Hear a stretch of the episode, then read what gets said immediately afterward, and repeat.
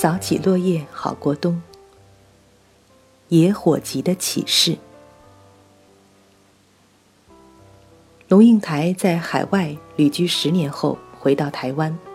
一边当教授，一边一篇篇的写他的野火集。他从小生活在台湾，去国一城将近十年，再初次回去定居，他却变得容易生气。一切以前感觉理所当然的事情，出乎意外的变得难以接受。确实，两个不同源头的文明，若选择在一个个人身上冲撞，发生的事情就可能叫做悲剧。但是，龙应台把它化为了一种积极的力量。这个世界很大，而信息的开放使得和国际接轨变得容易。对外部世界逐渐知己知彼后，就会自然做出调整，面对外部世界不再感到紧张。这是很关键的一步。曾经有过的过度自卑和自尊，是源于对世界的陌生。因此可以相信，当年野火集中让人感觉惊讶的一些话题，已经在今天成为常识常情。可是我也相信。龙应台话题背后的东西，人们仍然需要了解，这就是龙应台今天仍不过时的原因之一。今天台湾的政治制度和社会规范是移植于意志文化，一些概念虽然是大家耳熟能详、张口就来的名词，在讨论中频频的运用，可是这并不是说大家在讲的就一定是同一回事。在这些名词之间，可能存在很大的认知差异，所以在争论的时候，有时就是鸡讲鸡的，鸭讲鸭的，似乎在使用同样的语言和名词，实际上讲的却不是一回事。先是概念就来自外来文化，当他用汉字来表达时，这些字携带着他本来已有的灵魂，又输入一些外来的血液。一个新的面貌开始自我表述，然后在我们脑子里形成固定印象，形成新一轮的概念。它们和原来的本意可能并不完全相同，就如同现代政治的政党概念，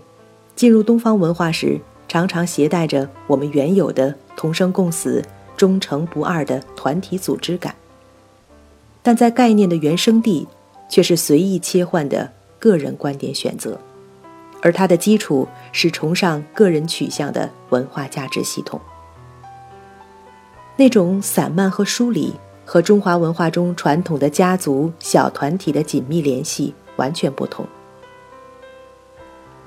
意志文化中那些离散的个人，又由于西方文化中宗教的影响，结合从市民走向公民的传统，形成了具有公民责任、公民权利、公德心。自我反省、自我约束的社会细胞结构，如此走向一个法治的社会，乍看上去一盘散沙、各行其事，实际上却是有章有法。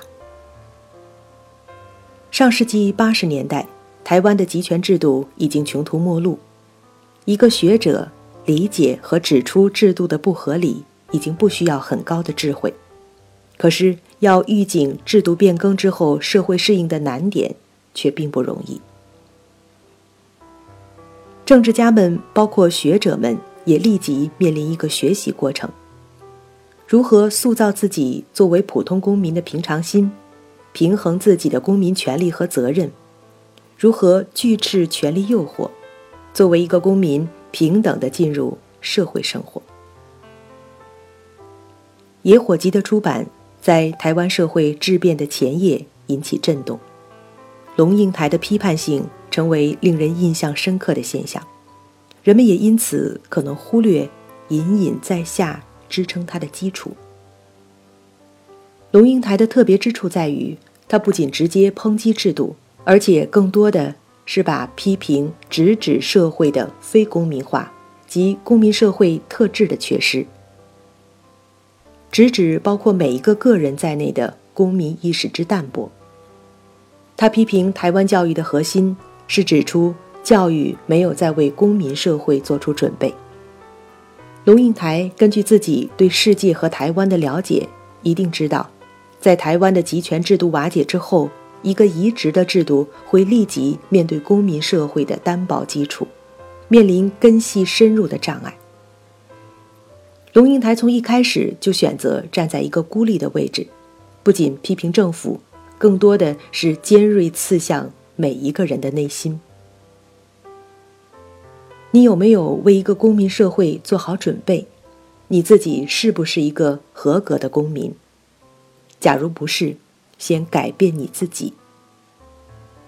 面对中华文化圈，龙应台不避讳他的思想资源的意志文化源头；面对民众，他紧追不舍地指出每一个人的弱点。和未尽的公民责任，而龙应台的尖锐又并不走向居高临下，他也是和你一样的一个公民。这种分寸感对一个传播火种的知识分子常常很难拿捏。从中华文化圈里出来，很多人能够做到文字优美、内容正确、逻辑严密，可是也许是我们习惯了这一文化中。是的特殊位置，即使理解平等的意义，对自己的定位定调，往往还是会开低走高。做社会批判时，会忘记自己也是社会的一员。批判的烈度越大，自我的位置就不断上升，不能持之以恒的维护和读者对话的平等。因为在我们的文化中，历来缺少平等的概念，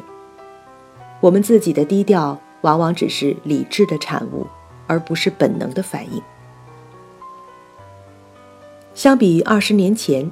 同属中华文化圈里的知识分子都有了更大的舞台来表现自己。可是，要留下不但能够震撼当时，更能让人长久回味、影响深远的文字，就不仅需要扎实的文字功底、思想的力度，还需要许多其他的东西。阅读龙应台，我常常想到，刺破平静水面的锐利冰锋，也许只露出一角，可是你总是可以在水面之下，找到沉沉稳稳的一个山座。